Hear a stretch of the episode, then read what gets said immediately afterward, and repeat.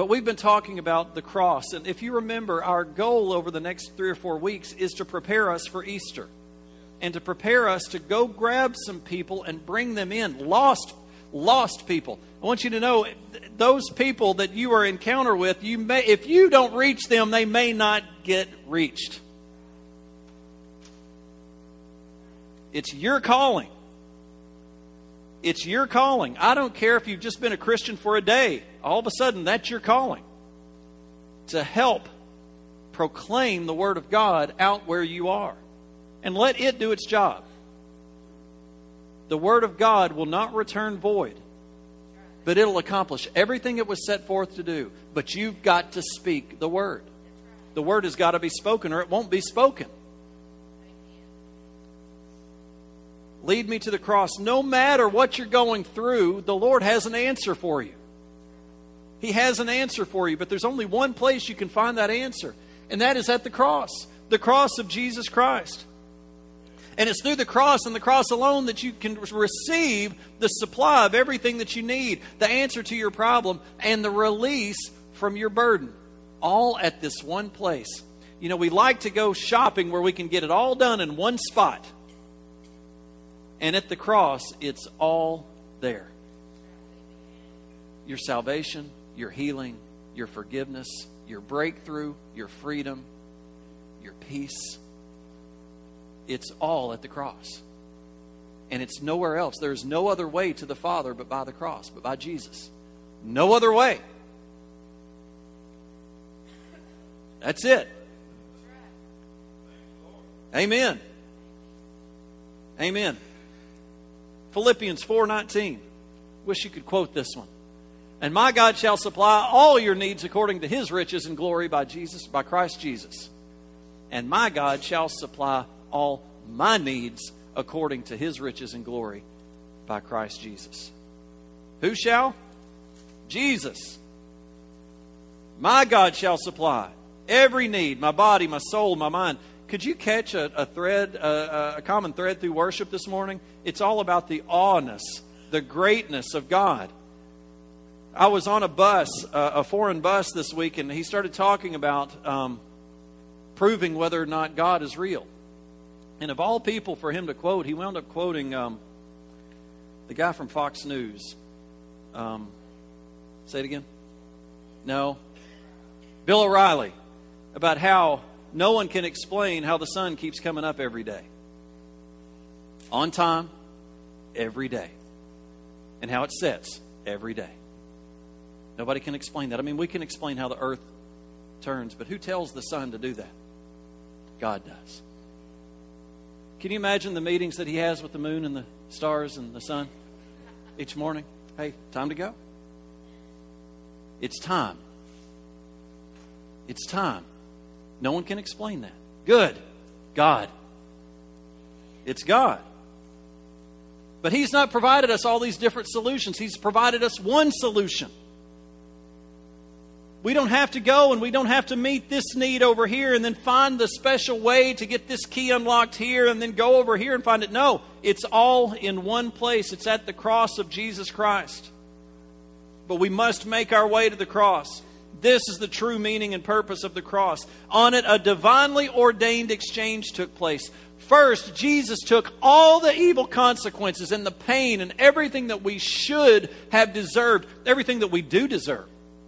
He took on everything that we were due because of our sin.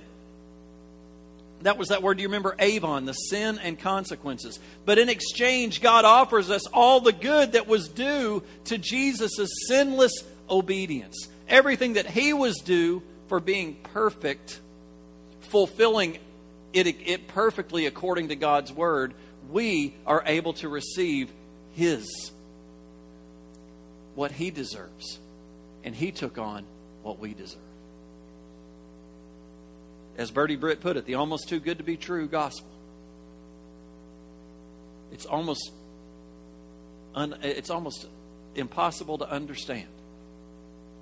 That's where faith comes in.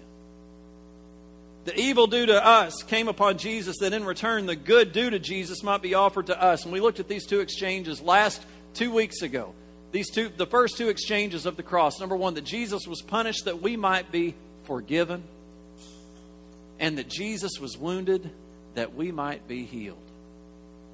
My Jesus, my God, is a God who heals. My God is a God who forgives. And it doesn't matter how bad it was. You've come into this place today, and you may have this thing on you that you just can't get free of. And you feel like there is no way anyone could forgive me of that. I want you to know your answer is at the cross and no other place. Not Xanax, not psychiatrists, not working out, not eating, not drinking, not drugs, the cross. And it will be dealt with and taken care of once and forever. We, Elizabeth and I were fortunate enough to uh, have her father and his wife take us to Italy this week, this last week. And um, it is really a uh, difficult thing for us to be without our cell phones. I still carried it around every day. I just kind of needed it, you know. There, I, I, got it, but it's not working. But it's there. I, I feel a little bit connected, but I'm not. I can't use it. But we were having to use these things called Skype and FaceTime and that sort of thing, and it didn't always work. Uh, their internet and our internet doesn't work exactly the same, and it was a pretty big challenge. But we were able to communicate through through computers, and I was able to call using Skype, not not with video, but we're able to talk back and forth, kind of like a CB radio. You talk, then I talk, and uh, just had to be patient. And everybody wanted to scream and yell all at one time, and it was on speakerphone, and I was having to say, "Everyone else, be quiet. Only this child speak." And you know, you could hear him just, "Please let me talk." And then we we weren't able to Skype one one morning or one night and we're a big time difference, so it was a lot to orchestrate it all. And we used this thing called FaceTime with a Mac that allowed us to video chat. And it was amazing that we were able to see each other and talk across the ocean, real time, not no delays. Well, the next night we couldn't video chat, and I called him on Skype again, and Ruth Ann said, "Where's your face? I want to see your face." And I, Elizabeth and I really didn't even talk that deeply about it, but but that is the re- relationship that we are to have with God, with Jesus. Moses said, "Show me your face. I have heard your word. You have been speaking to me this whole time, but there is something in me that wants just a little more. It's not the same, Daddy, that I can hear you. Show me your face." And you know, that was just so precious. Where's your face? And you know, in our worship this morning, you know, all I could think is, You're so big, you're so great. You call me by name, you're thinking of me. And in that intimate, as we began to just be intimate, did you notice that that whole song, The Stand, is, is speaking out who God is and not knowing how to respond? You've done all this. Now, what can I do? What can I say to offer this heart to you that would be acceptable to you. And you know what's acceptable to him is the statement Show me your face. I want to see you. I want to go beyond just the reading, and the reading is good. I've got to have the word, but I now want relationship. We have come out of this place of tremendous history, tremendous art. I, you know, it was overwhelming. I, you know, I, we got to go into St. Uh, Paul's Church. No, not St. Paul's Church, um, St. Peter's Church, right next to the Vatican. And he's buried there. And all the, this magnificent, we went into the Sistine Chapel and found out that it, it, the designs of it is exactly the same designs as the Solomon of Temple, uh, the Temple of Solomon. You know, it, it looked to me like, and I don't want to be anti what I saw, but they were trying to get it right. But then we were told that they have this door at St. St. Peter's Church that they open once a year that they offer to allow people to walk through that door once a year. And the the uh, story is if you walk through that door, your sins are all forgiven. And I'm like, where's the where's the decision? Where's the relationship? It comes at no cost. Just walk through a door. And you could see them trying to get it right without God. I am not anti Catholic. I believe God is completely in the Catholic Church. God came and Jesus came and died for the church. But we, we visited a church. I can't remember the name of it. We, we, I'm, I'm telling you, our heads are spinning. We were it, just in the Vatican alone. If you were to spend one minute in front of every piece of art during the times that it's open, it would take you 12 years to get through it all. Oh my gosh, I can't even remember what I'm seeing here, but um, one church seats 30,000 people. Millions of people visit this church every year. Millions. I mean, we had to wait in line to see it. And on Sunday morning Mass, there's less than 50 people there. Can you see? It's become, it's become, it's a show. Removed from God. God's removed. And Elizabeth and I came away from there in awe of the splendor of God, but burdened at the same time. But Ruth Ann's statement of, I want to see your face. This is where we're trying to be at Church on the Hill, is to develop a relationship with Jesus Christ. And it says there is only one way to the Father, and that's through Jesus. Now, I want you to know that in these churches, there, there are pictures and sculptures of Jesus all over. Michelangelo, some of the things that he, that he um, sculpted and drew, Jesus is everywhere but you can feel that there is something missing. And I want to encourage you. The answer is at the cross of Jesus Christ. I don't want to sound, I don't want to be sacrilegious. The answer is not church. However, church is a part of what, of what the Lord has us to do. It's our way of coming together to be a part of the body. But your salvation doesn't come through at church uh, uh, it's not church that gives salvation, it's Jesus Christ and the cross. You put the combination of what they have in, in Italy with Jesus Christ, and I, I can't imagine. I can't imagine. Because you know what? They were getting it right when it comes to the splendor and the awness. It's unbelievable. It's unbelievable but to have a room with no God,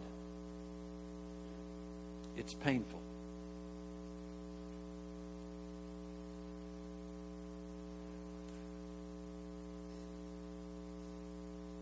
I don't, I don't, I can hardly even start. Let's just pray. Father, I just ask you right now first of all, um, I, I want to ask you for a miracle here in this church. Lord, I'm not here to judge. I thank you for the magnificence, the magnificence of those cathedrals. But Lord, I ask that we not miss it. That we not have Sunday mornings without you.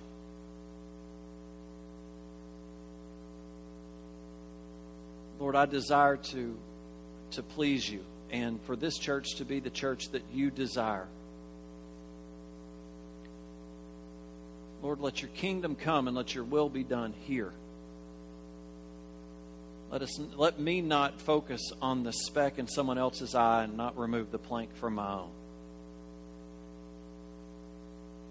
Lord, we ask for power and breakthrough in this church according to your word and according to your design.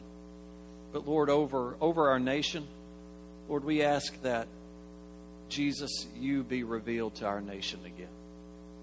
That the cross of Jesus Christ be revealed to this nation again. Lord, I can feel a, a preparing the way for you at this Easter. There, there is a time coming this Easter for an opportunity. And Lord, I ask for the revelation of the cross to be released over our city over our nation. Lord, I pray for East, the, the European nations. That, Lord, that your cross and that Jesus Christ be revealed to that nation. Lord, I, I don't dare to say that they have it wrong and we have it right. I can see that in our way of doing things that we have our own traditions. We have our own ways of removing you from, from taking over our lives. Help us, Lord. Help us, Lord. Just ask you to help us, Lord. In Jesus' name. Amen. All right, let me try to do just one of these and I'll, then I'll stop. The third aspect, we've just looked at two aspects of the exchange. And the third aspect is revealed in Isaiah 53 that states that the Lord made the soul of Jesus an offering for sin. That the Lord made the soul of Jesus an offering for sin. And this has got to be understand, understood uh, in the light of Mosaic ordinances in the forms of a sin offering. The person who had sinned was required to bring a sac- sacrificial offering a lamb, an animal, a goat, a bull, or some animal to the priest. He would confess his sin over the offering, and the priest would symbolically transfer the sin that he had confessed from the person to the animal. Can you imagine? We're bringing this animal to be slaughtered so that this, my sin could then be transferred to this animal. This was God's design. They did not have Jesus Christ at this time. But by God's design, an animal would be killed, paying the penalty for the sin that had been offered to it.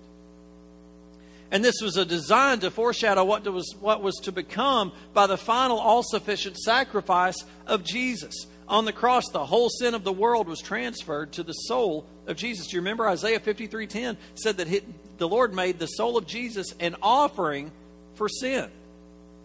And then in Isaiah 53, 53 12, Isaiah 53 12 went the wrong way.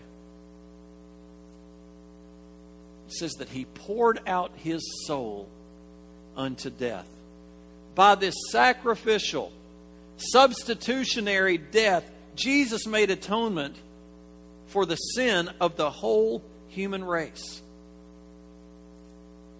In 2 Corinthians chapter 5 verse 21, Paul refers to uh, Isaiah 53:10. At the same time, he also has a positive aspect to this exchange. 2 Corinthians 5. For he, God, made him, Jesus, who knew no sin, to be sin for us, that we might become the righteousness of God in him. When you are at work and you are looking for tools in order to help people to receive the fact that they can be forgiven, this is the scripture. God made Jesus, who knew no sin, to be sin for us. Let me tell you, do not go into battle without your weapon.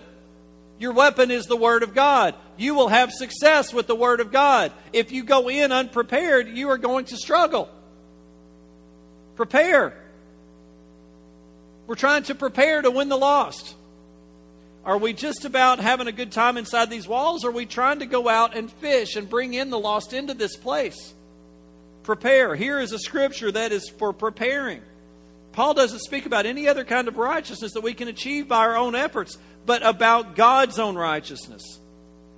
A righteousness that has never known sin, and none of us can earn it.